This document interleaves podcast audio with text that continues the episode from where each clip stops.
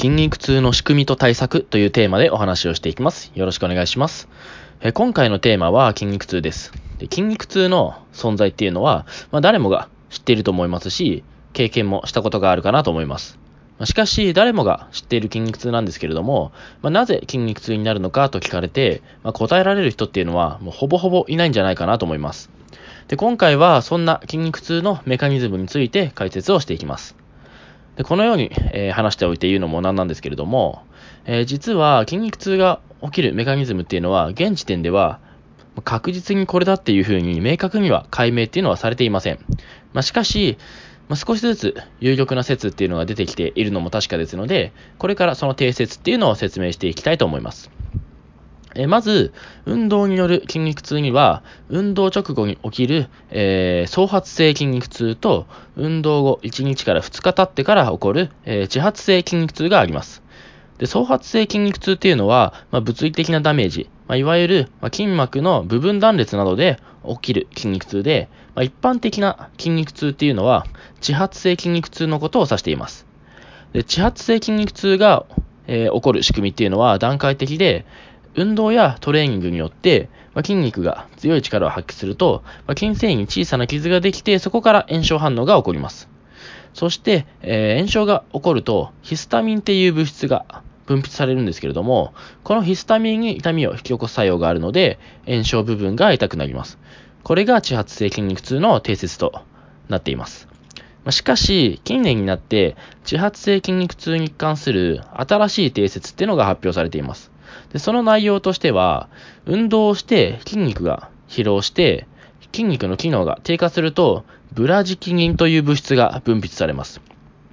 そうすると、結果的に、まあ、感覚神経の感度っていうのが高まっていきます。つまり、神経過敏のような状態になるんですね。で神経が過敏になることで、普段は感じないレベルの痛みを敏感に感じ取ってしまうというわけなんですね。つまり、一般的に言われている筋肉痛である自発性筋肉痛は、神経が過敏になることによって痛みを感じているっていうのが、えー、現時点での結論になります。で、対策としては、えー、血流を良くして、筋肉に栄養をより多く送り込むことと、えー、疲労回復に効果がある栄養をしっかりと摂取するということです。え、具体的には、トレーニング後に鍛えた部位の、え、ストレッチっていうのを行って、38度から39度程度の、えー、ぬるま湯にしっかりと浸かり、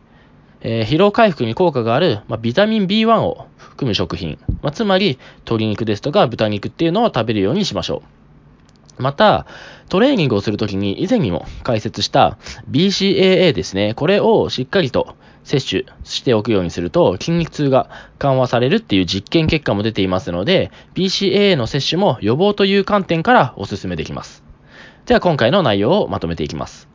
え、運動による筋肉痛には、え、運動直後に起きる、えー、創発性筋肉痛と運動後1日から2日経ってから起こる自発性筋肉痛があって一般的な筋肉痛は自発性筋肉痛のことを指しています。